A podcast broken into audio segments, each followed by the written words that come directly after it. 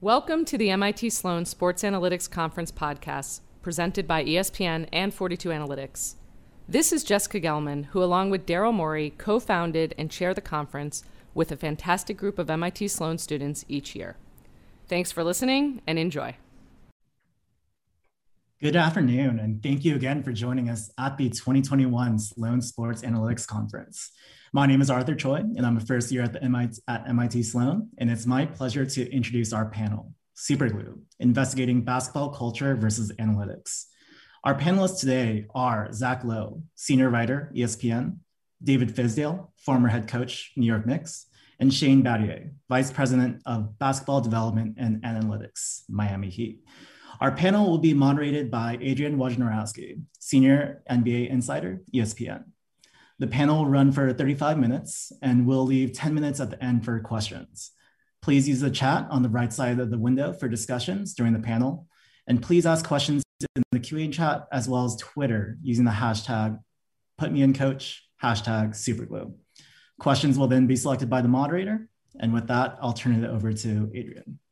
Uh, thank you, Arthur. And thanks everyone for joining us. And, and thanks to this great panel, uh, Fizz and Shane Battier and uh, Zach Lowe. I, am going to start with Fizz here. Um, and I think this is a question everyone can jump in on. But since we are almost to the fourth anniversary of Fizz's famous Take That for Data press conference uh, in, the, in that Grizzly Spurs series, um, we'll, we'll, start with Fizz, which is when you think of a glue guy, Fizz, the definition of it and the player or players that come to mind, and for, for all of you guys, whether you played with them, whether you coached them, whether you covered them, who, who comes to mind? Who fits that definition, Fizz? Well, you know, I think it starts off with what what I or everyone has their own definition of glue guy, right? But I really believe we mistake often just a guy who does the intangible stuff for a glue guy. And you know, those are two different things. Shane Battier is a glue guy. He was a glue guy for us because it was more than just him doing the intangible things in preparation, understanding his opponent, uh, uh, blocking out on every possession, diving for every loose ball, ex- executing every play to the nth detail, what a tangible guy would do. It was how he brought us together and his the traits within him that allowed him to not only have the respect of the locker room, but to be able to get on guys and also get guys to come back in. And I think when I going through what I've gone through and seeing guys like him, the one thing that stood out to me most about Shane and guys in that position is they are very self-aware of who they are and where they are in the league and their position in the league. And so they never get out of their lane. So you can never look at them and say, well, they're selfish. They have an ego. They have this. And so Shane understood that. He embodied it. And uh, I'll let somebody else take it from there. But that's kind of how I see the glue guy. Is that's because I wasn't good enough to be an asshole. You know, that's, that's hey, self-aware. if I was better, I would have been a real jerk. Hey, look, you know, I, I, was able to play a long time in in, in, in my basketball career, uh, really making a, a, business out of out of doing the little things. Um, but the guy, the guy I think about, who's an all, the ultimate glue guy as a teammate was was Chuck Hayes. Chuck Hayes was six foot four on a good day, yeah. and here's a guy who's guarding Shaq. You know, Chuck couldn't dunk. You know, he's slapping the backboard in layup lines. All right, he couldn't jump. He was he, he had amazing feet, uh, strong as a bull. But there's no way a six four center should have been as effective as he did. And he did everything from getting loose balls to just making all the hustle plays. And, and to me, a catalyst just unlocks a team's potential and allows people to uh, to perform their role at a, at a higher level. And uh, for for me, you know, for someone who did that for my entire career, watch playing with a guy like Chuck Hayes uh, just uh, you know made, made, me proud, and uh, he, he's my favorite glue guy of all time. I think it, uh, by definition, a glue guy is is not a star, right? I mean, that's what we're talking about. It's not a star. So I think a lot of it is a glue guy has to be able to play with the stars and amplify what the stars do. And so to me, someone like Lou Williams is not quite a glue guy. He's sort of a that that that species of a sort of bench player is different than a glue guy. I think to, to Miami and we got Miami royalty here almost across the board.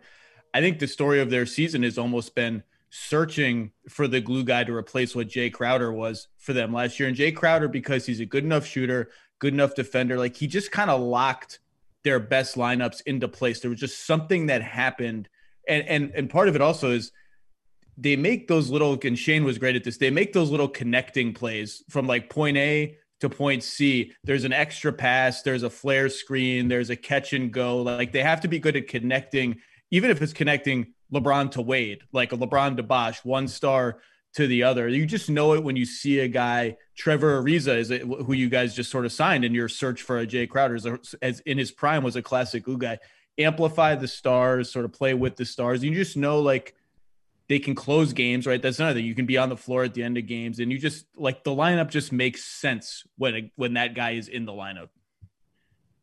In this in this age of analytics and and the impact it's had on roster building and who plays and who doesn't play, is that an area that it is maybe most challenging to put a, a numerical value on a player who does the things you all are describing um, might be easier with, with some other players. Is that the one area that maybe sometimes there's the most debate about between a coaching staff and a front office, or or even Zach when you, when you're measuring um, value in a player that you're reporting on, writing about?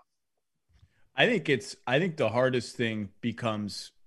I, I look at um, sort of the the definitional glue guy right now in the NBA might be Mikal Bridges, and Mikal Bridges is going to be a free agent this summer, and he's going to make $20 million. I mean, he's going to make a salary that we don't associate with glue guys. And I think for front offices, that's the toughest challenges when we have stars.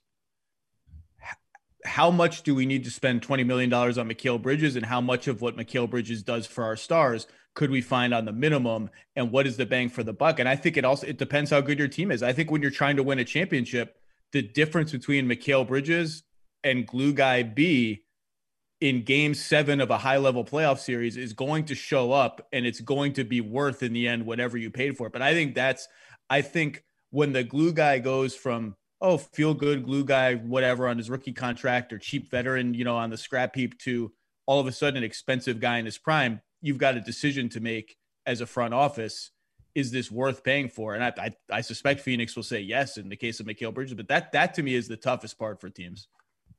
Zach, Zach, you just you just uh, brought back some harsh memories for me. I mean, that that was my entire career. I mean, literally, like undervalued. The, the, years that I was up for contract negotiations, I'll never forget Jerry West saying, "You know what? Battier doesn't run pick and roll. He can't dribble. All right, he really can't finish." You know, he makes a corner three and plays defense. What else does he do?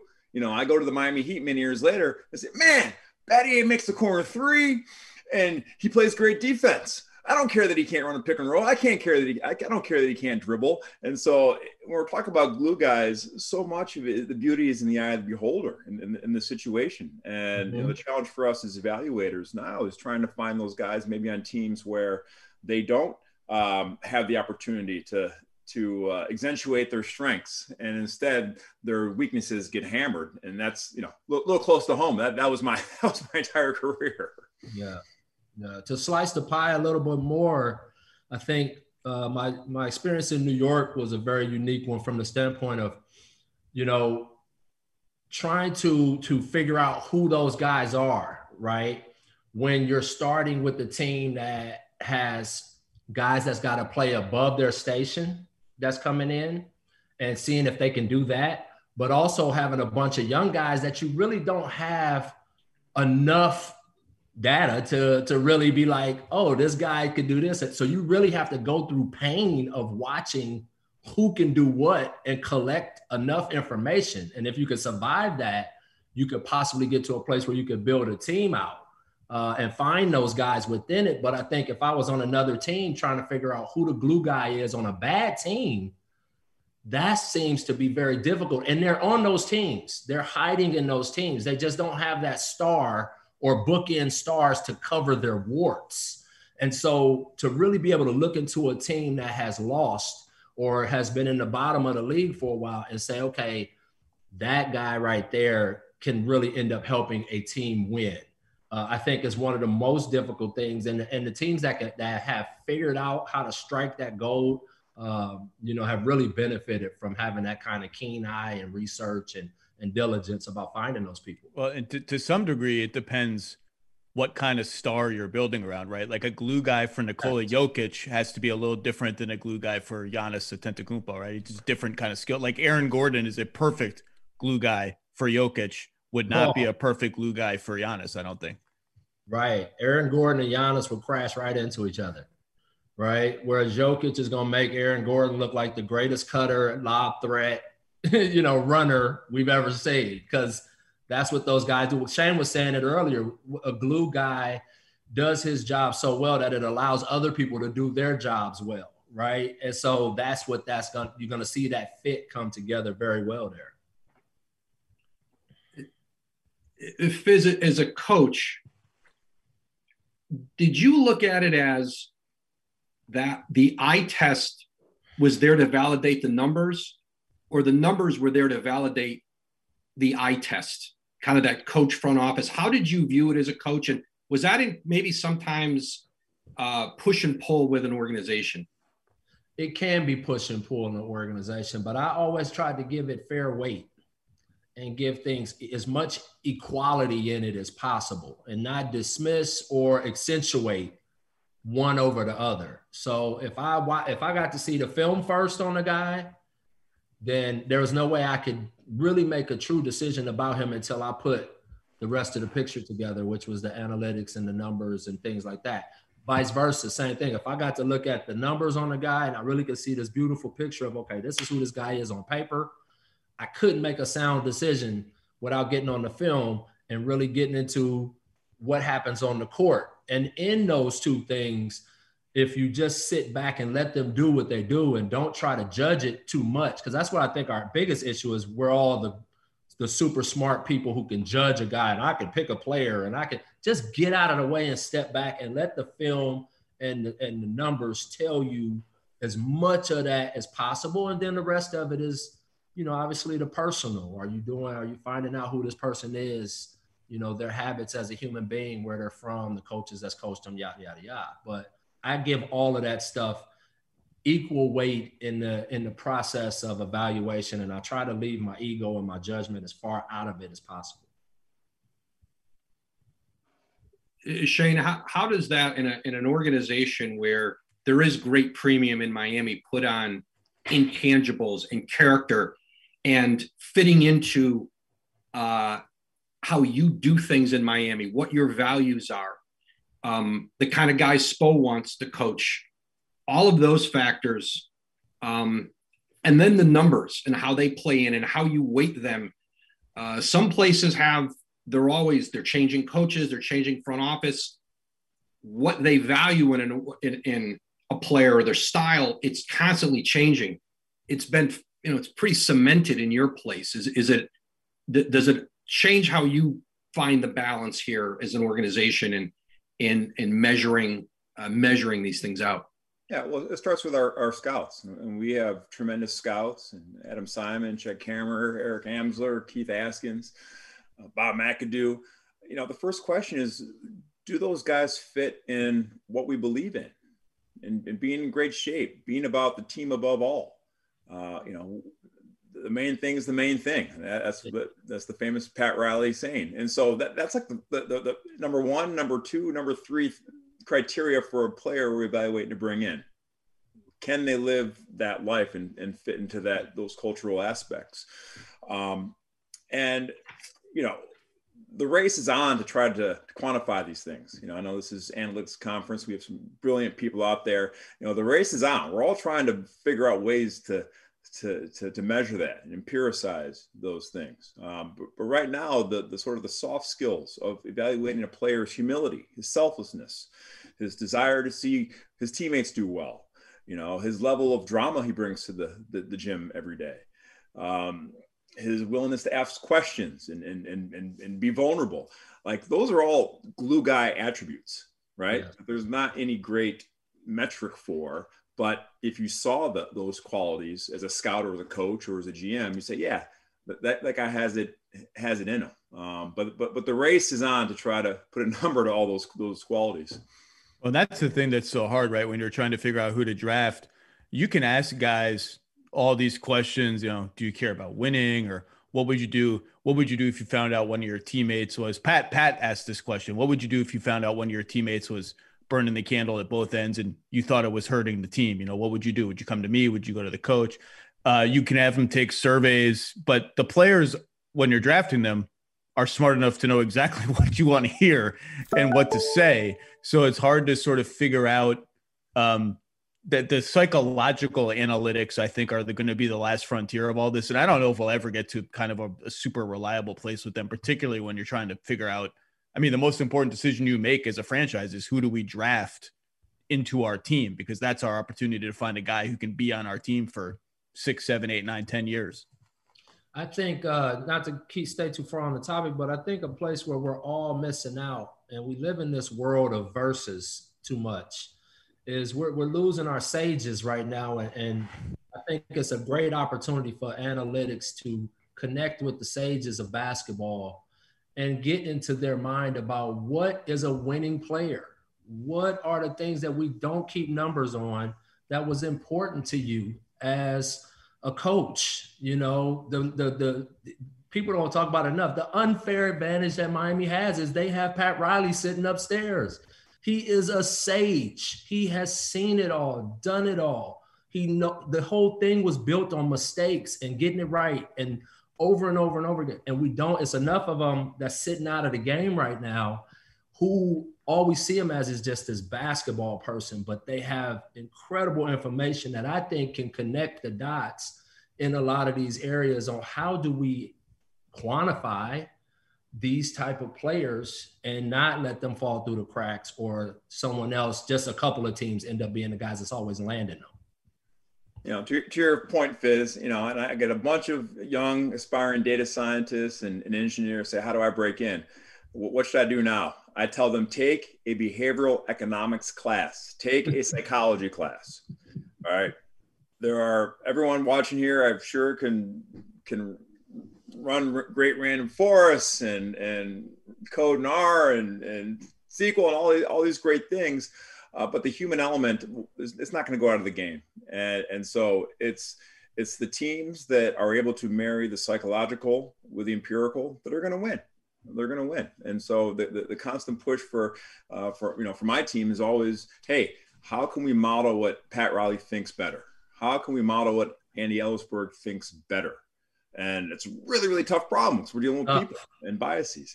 Uh, but it's, you know, so if you're listening, mix in a psychology class. All right. Don't just, don't, you know, I'm doing it now myself. I'm studying psychology myself right now. So he's giving you great advice. uh, Zach, I think Fizz, Fizz and, and Shane brought up a really uh, a broader question, I think. And Zach, in your conversations you have every day over a number of years with people in front offices and coaching staffs and agents and, and everybody who makes up the, the sport, obviously players, have you seen something of a battle line drawn between basketball culture, what we might consider traditional basketball culture, what Fizz is talking about, experience in the game versus the numbers and analytic analytics. Um, how pronounced of a gulf has that been in the league, and uh, over really these last you know number of years that that analytics have played a, a bigger part in, in everything uh, around the game. I do think it exists. I mean, as much as we kind of want to wish it away and say, "Oh no, the truth is in the middle." Everybody knows that now. There's no divide. There, there's no Moneyball thing where the scouts are, you know, where the analytics guys and the scouts are laughing at each other in the in Billy Beane's conference room. There is still, there are still elements, and there definitely is a sort of a culture clash, just in terms of the basic like background of where most analytics people come from versus where most basketball people come from. But um, you, you said something before that jogged my memory about this. Is did you want do you want the numbers to validate what you already think as a coach?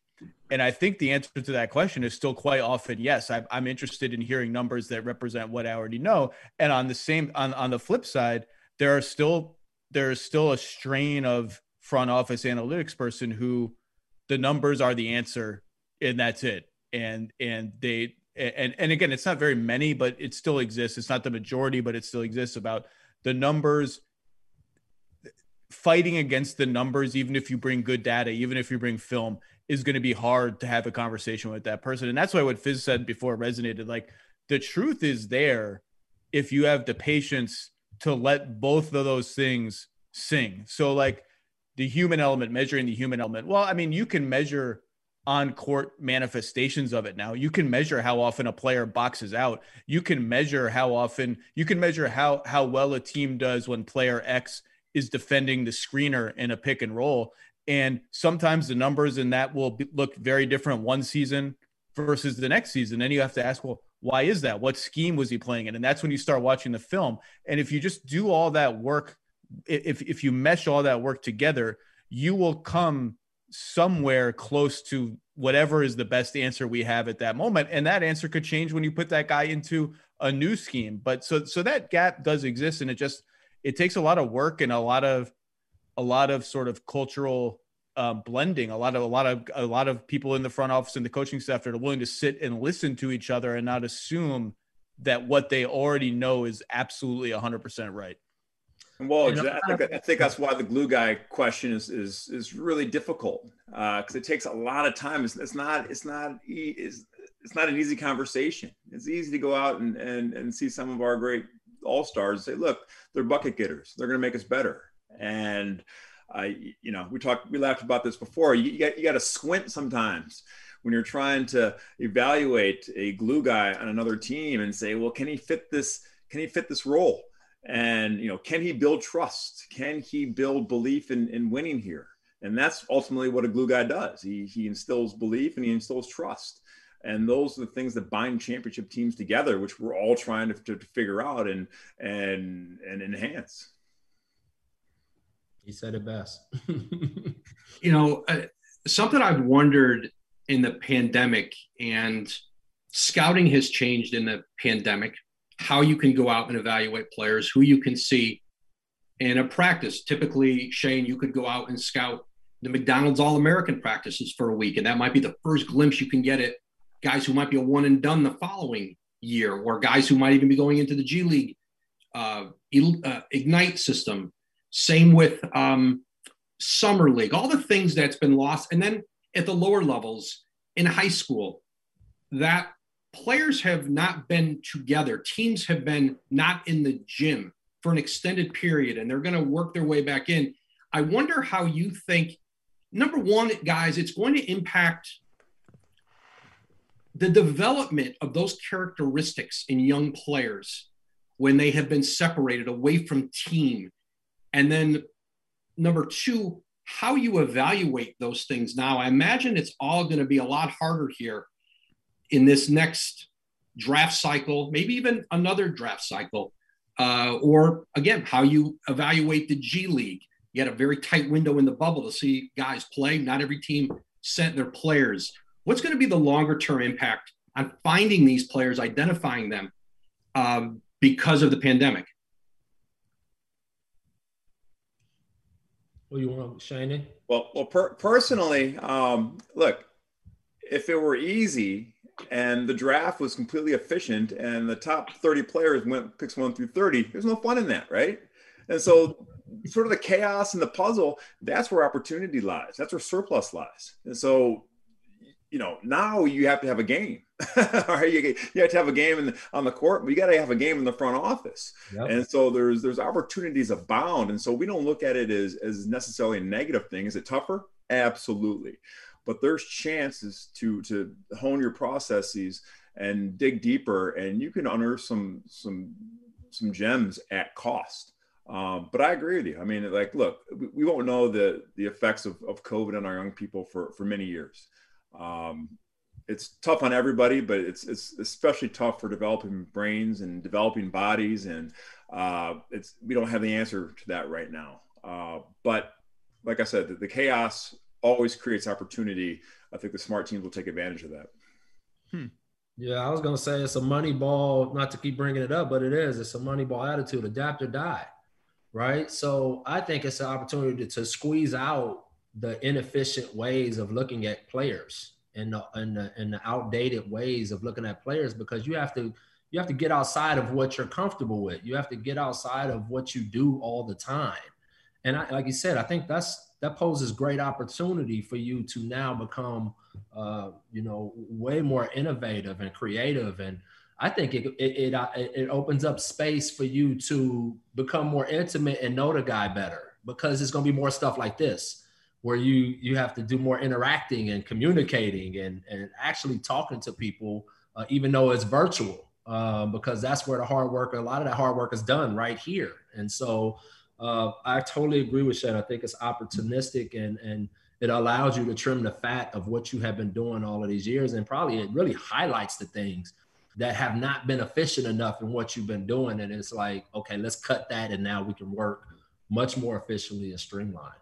In in a strange way, I think the pandemic and the effects on in-person scouting has sort of placed even more value on the very oldest skill in not only sports but every industry, which is getting to know people, gaining their trust, and getting to know them over a lot of years. Because now, for the last year, with some you'd have great you've had great limitations on how many practices can i go to how many games can i go to how many people can i actually see what can i observe with my eyes and it's rewarded the people who can call every coach on a college coaching staff just boom they've already got the contacts they have that guy's trust or that woman's trust and they will tell them the real story about this draft prospect or that prospect. It's, it's it's, sort of bizarrely rewarded the oldest kind of skill that there is, and and reminded and and Woj, I'm sure you hear teams guys on teams talk about this all the time. The importance of intel, intel, intel. Like we can watch all. I can watch every Gonzaga game right now on my laptop, but there's no replacing. You know, can I get the fifth assistant on Gonzaga to tell me the truth about this guy's off court habits? Right. And can you can you really get to see how a coach and a player interacts in the heat of the battle? A lot of that stuff you don't catch on film. You know what I mean? Like if a guy is and the coach is just spitting at each other over there, but it went the other way and it's not caught on film, or you're not there to see it, we don't know this stuff. We don't get to see that intimately. So you you have to get the trust built. And like I said, more of this, because you have to do more of this, I think you'll find out you know you'll you'll be able to build those relationships. Shane do you find players value any differently the the things we're talking about as a glue guy and all the components to how it impacts a team? Is it valued among players or even young players coming into the league or established guys? Does it seem any different than when you played and your peers how you viewed uh, that role, the importance of it, and that hey, listen, you can hang around the league a long time um, if you can show people value in those areas without without being a star. Look, there's no manual on how to become an NBA basketball player for 15 years, right?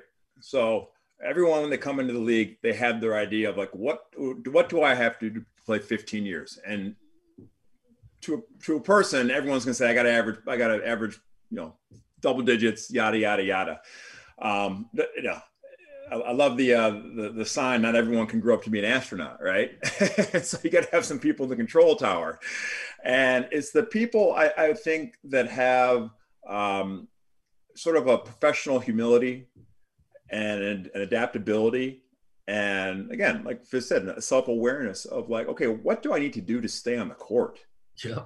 And that's that's all I do. Like I, I I didn't set out to be like, hey, I want to be a great charge taker. I want to die for loose balls. I want to be the best in the league at running back in transition defense. All right. You don't dream to be that, but you realize because you have self-awareness that like those are the things that earn you playing time. And earning playing time gives you a chance uh, to ask more at your contract time. And bigger the contract, longer the years, the better lifestyle I'm to have when I'm old and gray like I am now and play a lot of golf. Uh, and so the people who are self-aware, like Fizz said, figure that out and they figure out what do I need to do to stay on the court, to impact my team to win. Um, because you know most players are financially motivated in this game. They're going to do what it takes to long, you know, make their career as long as they can. Um, but there's no one you there's no one telling you that. You know, right. Twitter's not telling you that. You know, the media's not telling you that. A coach, he'll tell you that.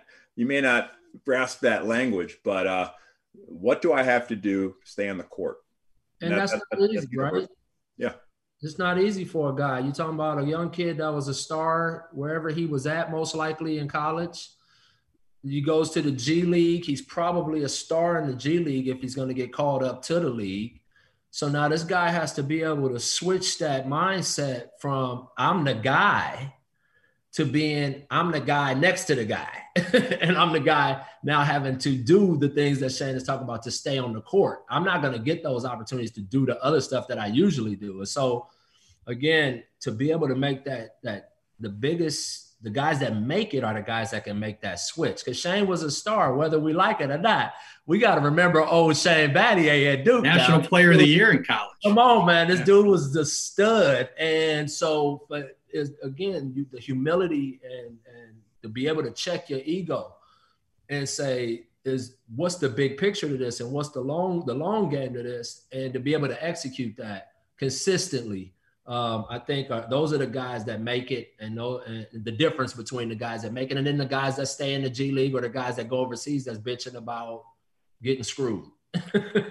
right. I, I, think connected to that though, and both you guys could speak to this from a very personal level, is sort of how do you know when you've earned the trust of the best players on the team? When they trust you to be on the floor with them at the end of games?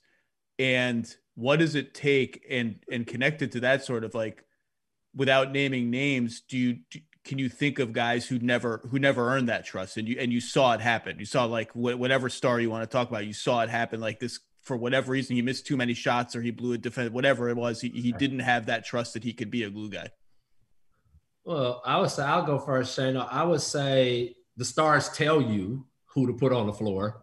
They don't. okay. It wasn't like Miss Spo and I were sitting over there like, oh, let's see, let's put. They were like, get Shane in the game, get Ray Allen in the game. you know, it was it was pretty clear who was going to play. But it, if you're honest and upfront all the way throughout and, and and transparent throughout, whether it's coach to player, player to coach, or players to players, um, you know clearly who's earned that trust and who hasn't. And and every it's a collective understanding that certain guys just aren't going to be on the court at the end of games, and certain guys are. And coaches go into end of game situations, late game situations with a with a almost like a pecking order of like okay, here's my here's my top seven guys that I can play late in games, whether if a guy gets in foul trouble or a guy gets hurt. I know I can depend on these guys come hell or high water. Uh, and the rest of those guys are great during the game, but at the end, I'm not touching them.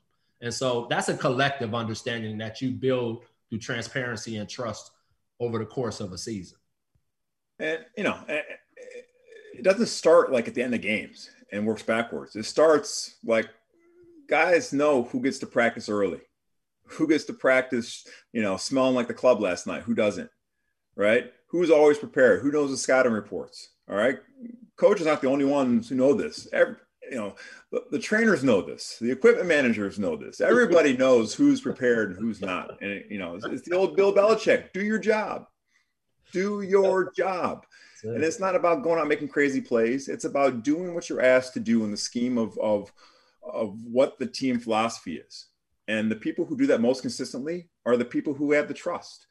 And regardless of how many points you average or what your pedigree is or how many shoes you sell, is the people who do their jobs the best, most consistently, are the people who earn that trust. Well, I, I think I think we're going to start to take some questions from the audience. Uh, Arthur, our host here, has sent some along. I, I think uh, our panel can see them. I'm going to start with this one for the whole group, uh, what percentage, uh, what percentage of a glue guy is on the court versus the impact he would have in the locker room or practice? So, is it possible to be a great glue player and not see much playing time? I think there's a guy in Miami. I was going to say we're asking we're asking the right people. We're asking the right guys about this. There's a guy in Miami who's had that role for a number of years now, but but but your your thoughts on that the weight of off the court versus on the court impact. Shano, you want to take it yeah, first? I mean, we, we got the we got you know the OG Udonis. He's the best, and you know Udonis doesn't log. Udonis has him doesn't log very many minutes, but there's absolutely absolutely no question he adds to our team fabric. right? He ma- he holds guys accountable. He makes sure his guys get to practice on time. He asks the right questions in, in meetings, and all those little all those little things are like they're positive EV plays. Okay, and they, they'll never show up on a box a box score, hmm. but all those little positive EV plays that Udonis makes by speaking up, by telling a guy to get his ass back on defense, those all are winning plays and contribute to the final score and contribute to team belief. And so, absolutely, yes, it's obvious when guys play and make plays in the basketball court, but a glue guy can can impact off the court as well. It's tough to put a percentage on it, but absolutely, the the, the value transcends the basketball court. Yeah, I, I totally agree with Shane, and, and Udonis is a great example. Juwan Howard was at when he played with for us. Uh, Shane can attest to that. Juwan would play three minutes at the end of the first quarter just to give Chris Bosh a break, and then he wouldn't see the game, you know, the rest of the game. And this is a guy that at that point had played 17 years. But I think to be the guy you're talking about, you have to be a guy that has logged the minutes, a guy that's fought the wars, a guy that has really built up a resume so that if I'm not playing, the respect level is still there that you have done it on the highest levels. And I think that's what allows Udonis Haslem to really be as vocal as he is. When you haven't done that, there is still a way to be that guy, but it won't be as much of using your voice. You have to do the what Shane was talking about. I'm there first every day, working on my game. I'm asking the right questions. I'm engaged in the film sessions. I'm staying after practice. I'm taking care of my body. I'm getting sleep. I'm, I'm, I'm getting other guys to do the right things. Um, but it's not using your voice necessarily or you know trying to bark at everybody and tell everybody how screwed up they are or how great they are any of that it's more through your actions and example and there are definitely guys and i like i said i can't put a percentage on that but there are definitely guys like for me damyean dotson was embodied all of that you know here's a guy that was in and out of the rotation for me we weren't winning he could have been bitter all of these things but every day showed up first stayed late you know, grabbed other guys, asked the right questions, kept guys upbeat coming in, coming into the huddle. And that's why he always performed when I put him in the game. He was always, you know, away from, he wasn't attaching himself to not playing. Um, and so those guys exist. And, and the guys that really understand how to go about being that example and not the voice end up becoming the voice later.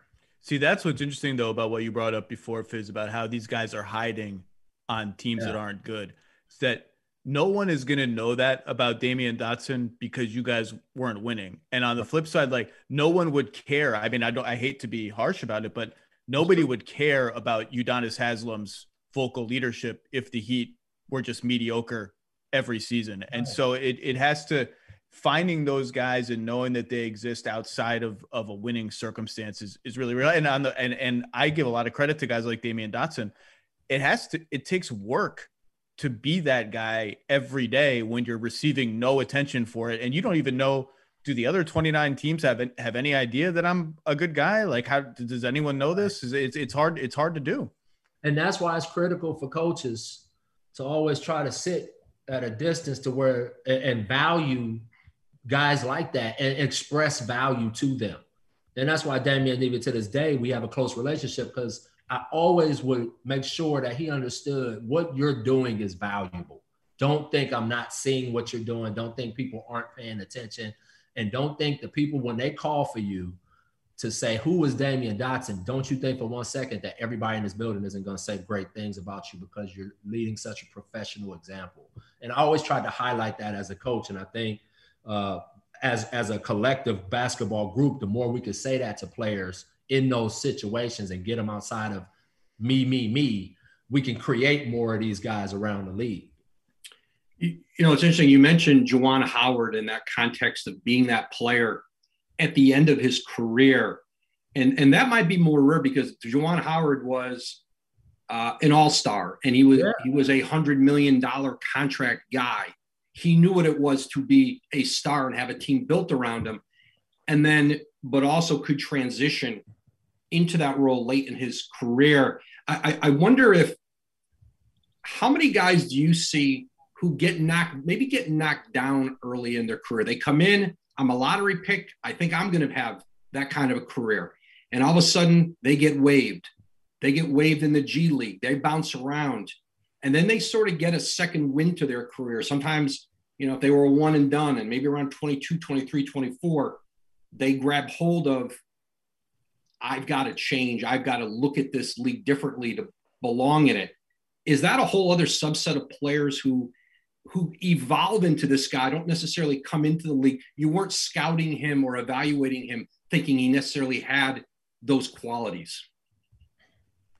I mean, I would say at the end of the day, the, the thing that has forced me to change in my life and that I've seen make other people change in their life is suffering.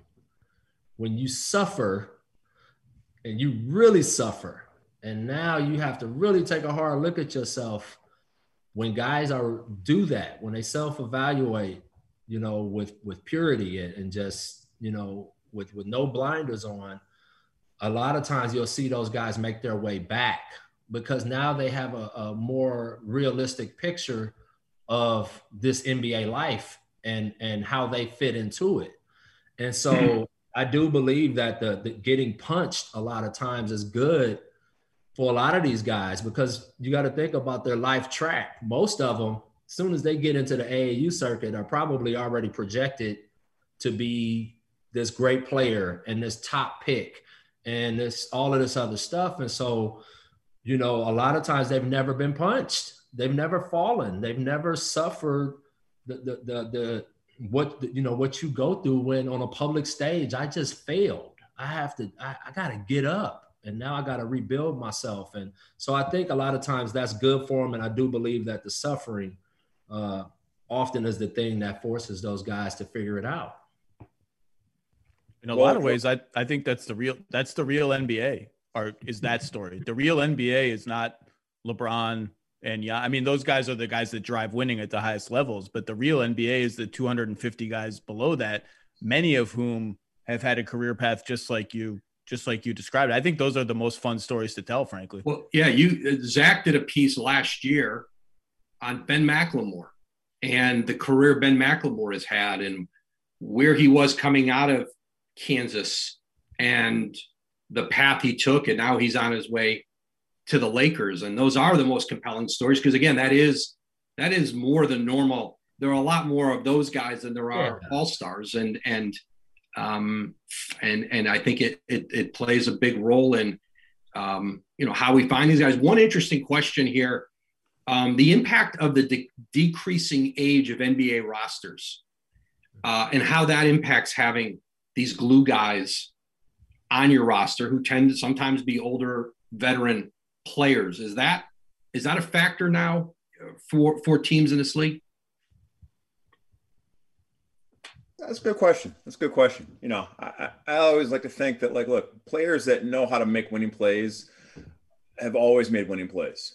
All right, that's not something that you figure out when you're 28 years old. Oh, this is a winning play. I, I should make it more. you know, the, the, the, these are these are kids in, in high school and and in college that just just have a, a, a sixth sense about making the right play and as, as unglamorous as setting a good screen like just notice at a good screen or getting a loose ball. And and and i was reading something the other day i forgot who said it but it's like look you know winners are winners. You don't learn to win when you're 30 and become this new this new person. I i he can't i mean can you say it any better? I just i you know he when you talk about these guys, it's not like because I'm a coach. A lot of times we're looked to to create or recreate these Shane Battiers, and I'm like, shit, I don't know how to make that. Like, I mean, I don't know what to do to glue those pieces together. What makes a guy like that tick so selflessly? You know, like that's something innate. I really believe. I totally agree with him that there's an innate unselfishness about you where you see things in a different way. You see things from a, a chain reaction way instead of being the, re- the guy that receives the reward all the time. You see how the dominoes fall, and some people just have a natural understanding of how to do that. Even old slow coach Fizz in my short playing career was a Battier type. Like I just I because I knew I couldn't shoot, I couldn't score. So I had to guard, I had to make the right pass, I had to know the offense and defensive system better than everybody else. And because I wanted to play. And but that was always who I was my whole life. I was always the slow, light-skinned kid who had to figure out how to get on the court. And so that started with me years before. And all of my friends and players I coached that were that guy. You saw it in them way back, you know, and throughout their, throughout their life. And so that's why the the, the part we talk about when how do you find them? You got to talk to people. You have to really spend time talking to people that know this guy and listen for key things, not the BS talk, but the key trigger things that can tell you, yeah, this is my kind of guy. But at the same at the same time, about the young roster, part of the question is, you know, the analytics tell you what has happened. The hardest thing in the NBA is figuring out what's going to happen. And a lot of guys, and we've all learned this from various guys that we went out on too early or we whatever. Like a lot of guys, if they're diligent and they work, are going to keep getting better in ways that surprise you based on where they are when they're 26, based on where they compared to where they were when they were 22. And it's it's hard. That's the hardest thing is who is going to be that who, who is going to improve at that rate. And even a guy like Tobias Harris is still getting better. What, what is yeah. he? What is he like? 28? I mean, he came into the league. He was a TD. He's still getting better. It's that's that's the we tend to watch these guys and get caught up in what they're doing right now. I was I've been thinking a lot about the Spurs lately. They have all these young guys, and you you hear front office people around the league saying, "Oh, they don't have any all stars on their team. There's not a future all star on that team." Like, I mean, probably not. It's hard to make an all star team, but I don't know what Keldon Johnson's going to be when he's 25 years old. He's 20. He's already pretty good, and he's 20. Like they, that's the hardest part. Guys, this was uh, this was a lot of fun. Uh, I was honored to uh, uh moderate this panel. Shane Battier, David Fizdale, Zach Lowe. Uh, thanks everyone for joining us, and uh, enjoy enjoy the rest of the Sloan, and enjoy the rest of the sprint we have left in an NBA season. Thanks, guys. This recording is the property of 42 Analytics and may not be published, broadcast, rewritten, or redistributed without the express written consent of 42 Analytics. Any opinions expressed by panelists are their own and do not represent the beliefs of the conference, 42 Analytics, or the MIT Sloan School of Management. 42 Analytics Educational, Inc. reserves all rights in the content.